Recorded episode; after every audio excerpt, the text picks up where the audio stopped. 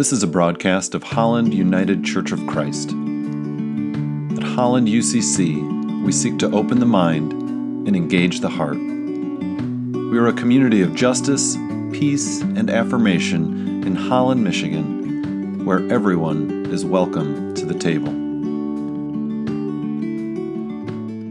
Our scripture this morning is found in the Holy Gospel according to Mark Mark 1 9 to 15. Mark 9, Mark 1 9 to 15. In those days, Jesus came from Nazareth of Galilee and was baptized by John in the Jordan. And just as he was coming up out of the water, he saw the heavens torn apart and the Spirit descending like a dove on him. And a voice came from heaven You are my Son the beloved, with you I am well pleased. And the Spirit immediately drove him out into the wilderness. He was in the wilderness 40 days, tempted by Satan. And he was with the wild beasts, and the angels waited on him. Now, after John was arrested, Jesus came to Galilee, proclaiming the good news of God and saying, The time is fulfilled and the kingdom of God has come near. Repent and believe in the good news. For the Word of God in Scripture, for the Word of God among us, for the Word of God within us. Thanks be to God. So here we are, friends, on the first Sunday in Lent. And as usual, the lectionary reading invites us to go with Jesus out into the wilderness. And my initial uh, sense was to entitle this message An Invitation to the Wilderness. But of course, as I reflected on it, I thought we don't need to be invited to the wilderness. We're already there. We've been here for some time. We've been here for some time. And so a better title might be finding ourselves in the wilderness. Now, the word for wilderness in the original Greek is eremos. Eremos, as a noun, it means deserted place. Deserted place. As an adjective, it means empty, deserted, abandoned, lonely empty, deserted, abandoned, lonely. Man, what a perfect descriptor for uh, this past long stretch of time that we have endured together and apart during this time of pandemic.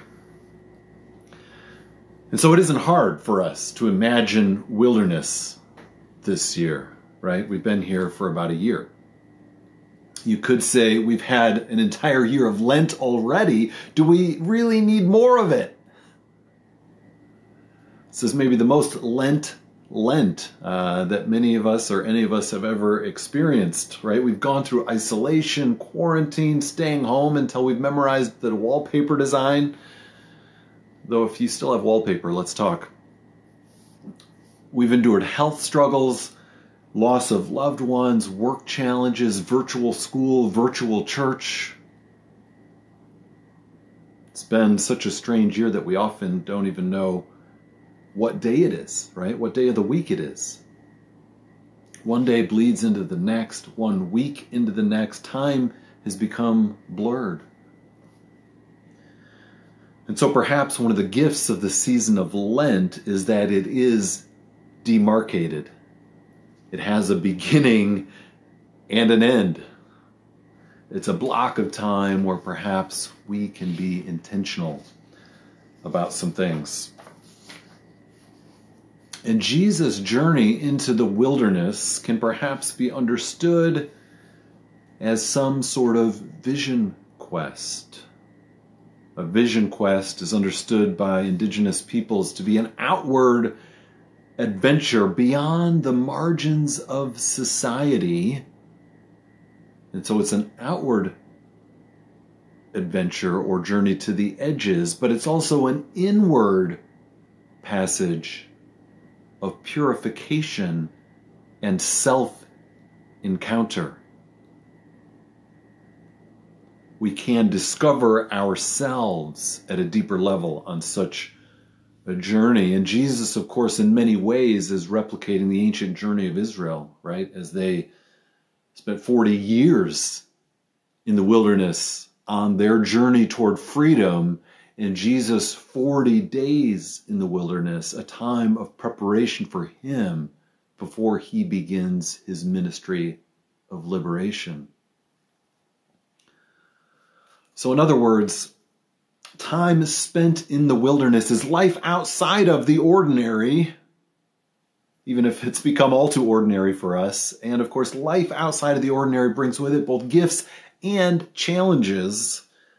And we're going to reflect on that this morning. And so, the first uh, part of reality of life in the wilderness I want us to reflect on is that the wilderness is about wandering and struggle.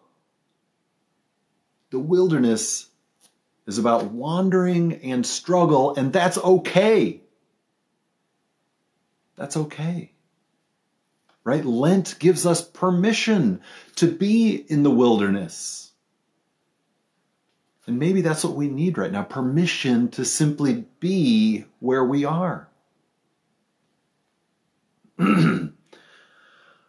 As we look back on this year of pandemic, I think it's easy for us maybe to chastise ourselves for not having done more, right? We might look at friends and we might see a friend who's learned another language or they've written a book, or they've completed some kind of big project. And you might be exhausted by scrolling through social media as you see friends putting out all this happy content, celebrating new goals, and you just want to hit sad face and throw your phone on the ground. For some of us, it's just an accomplishment to get out of bed in the morning.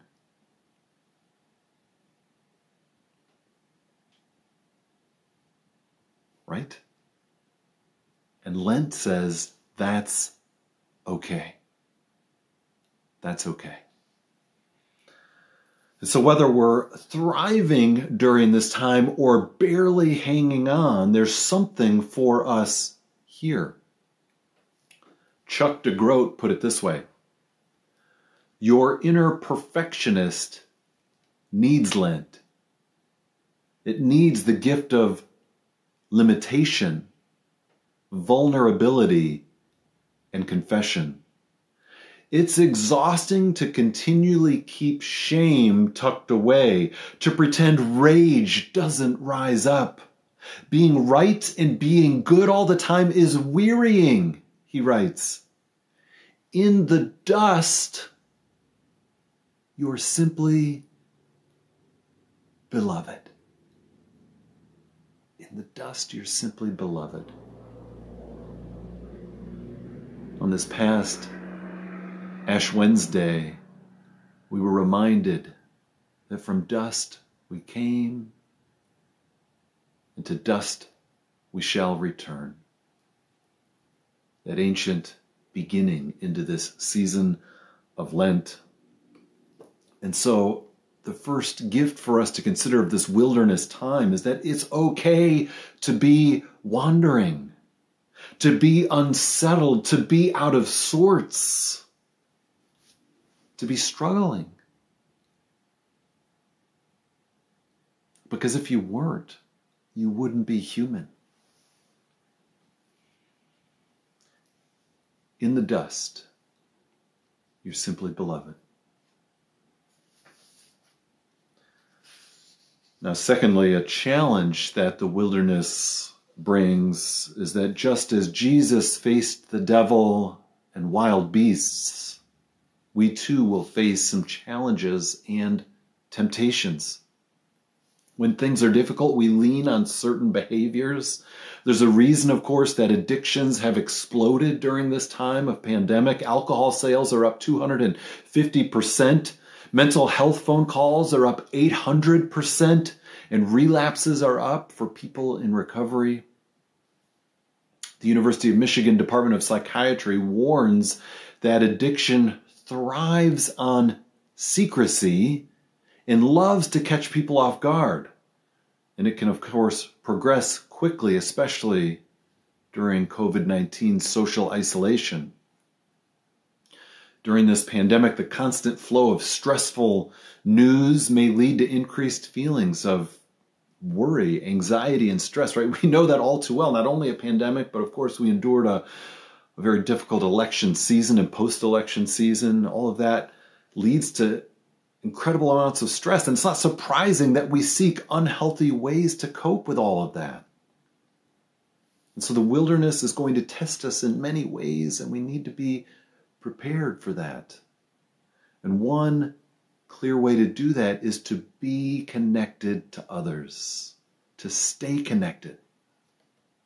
When we cut ourselves off from others, is when we find ourselves getting into trouble. It's one of the reasons we've worked hard during this time to create ways to stay connected both virtually and socially distant in person um, because we need it. We need it. And so I invite you to check in for one of our ongoing events, right? Whether it's Sunday Zoom coffee after our service here or now our Tuesday morning Zoom coffee times. You can join a pub theology conversation group, show up to a justice action team meeting or event, join a book study. And additionally, it's, it's imperative that we, we seek out healthy activities that will help alleviate some of that anxiety, stress, and depression. And so I invite you to consider taking a break from the news Take a break from social media, except, of course, when you're tuning in here on Sunday mornings. Maybe watch a comedy or a movie that can take your mind off of things. Feel free to post any recommendations in the chat. Although we might need a Netflix Anonymous uh, group because, uh, well, let's face it, we've all probably leaned on our streaming video services during this time, but nonetheless, right? It can be helpful.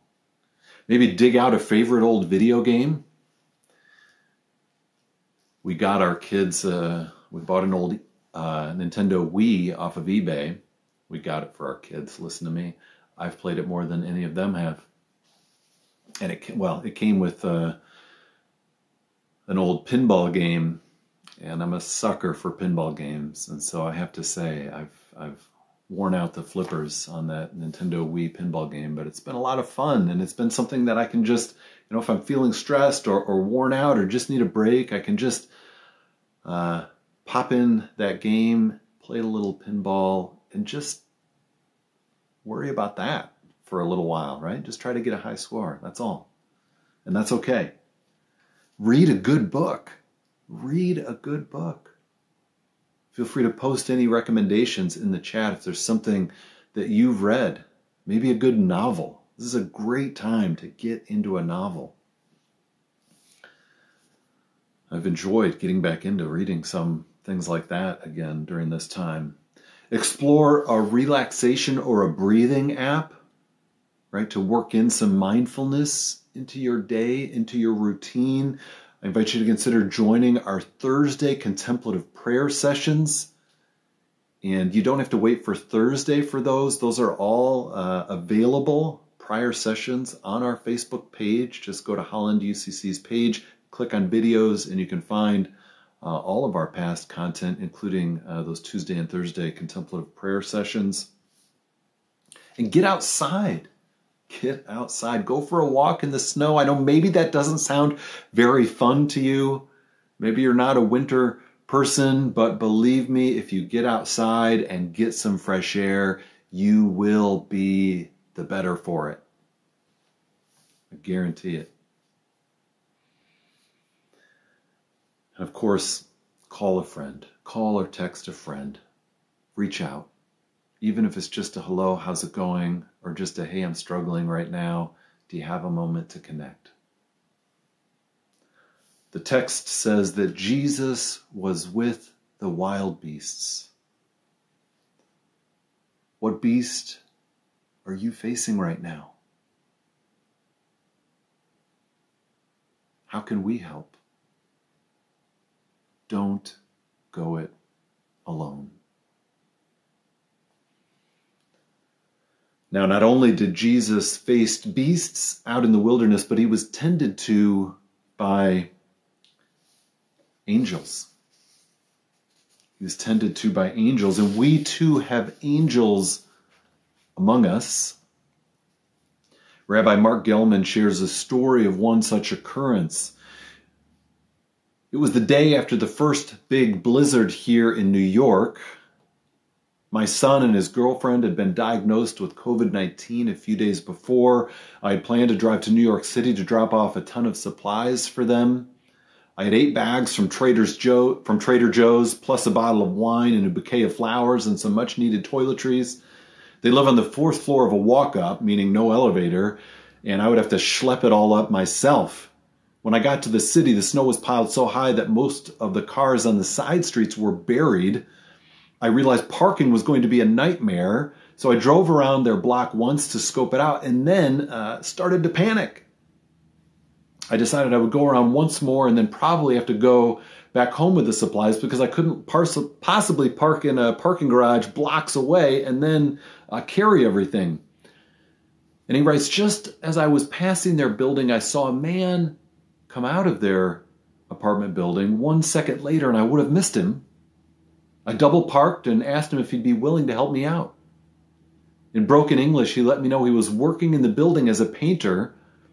Within five minutes, all the bags were unloaded. I left the car double parked with blinkers flashing, and together we carried the packages up those four flights. I explained that my kids had COVID 19 and that they weren't able to get their supplies or even leave their apartment.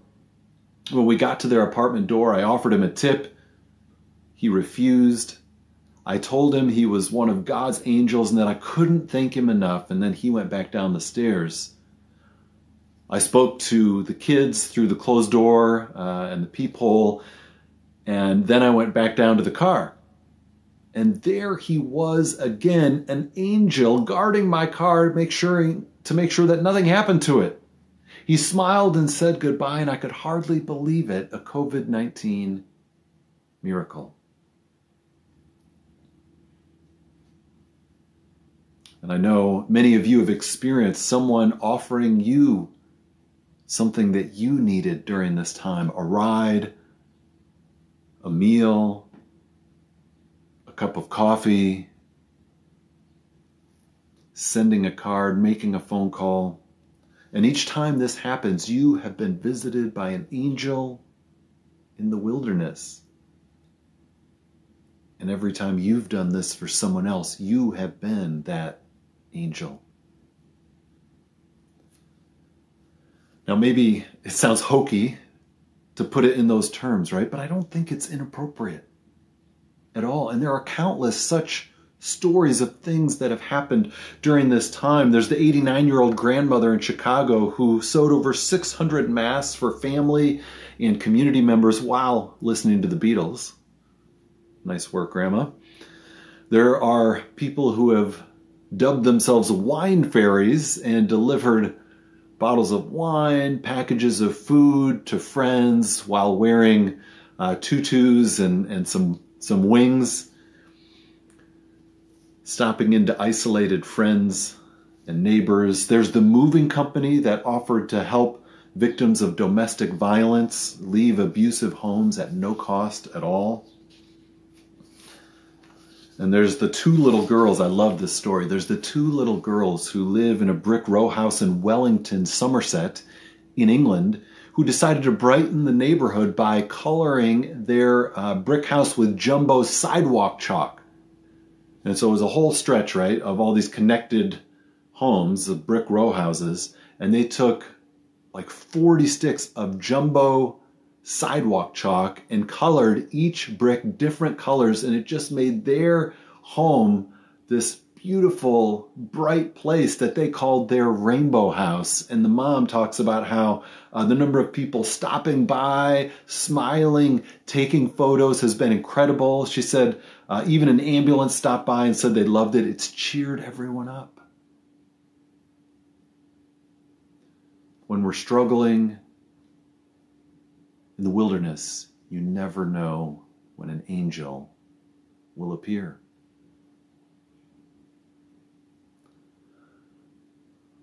So, yes, we are starting our Lenten journey. Maybe it feels to you just like one more thing and that's too much for you, and that's okay. That's okay. Or maybe a little intentionality is just what you need in this moment.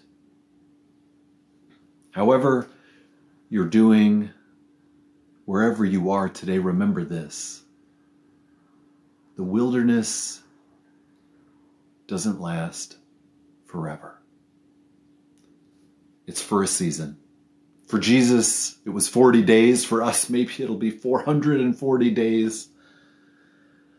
But also remember this the wilderness is a place of formation, a place of formation where we are being shaped and formed and forged into someone who is more resilient, more tested, and stronger for whatever lies ahead.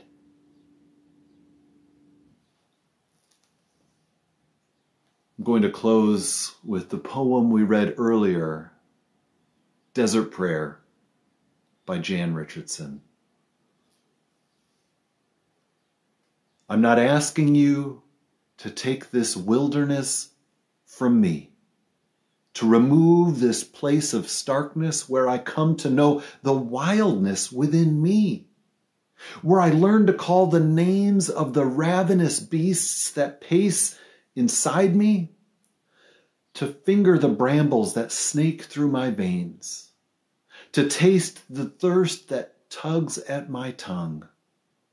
But send me tough angels, sweet wine, strong bread, just enough. Just enough. Indeed. Amen. And namaste.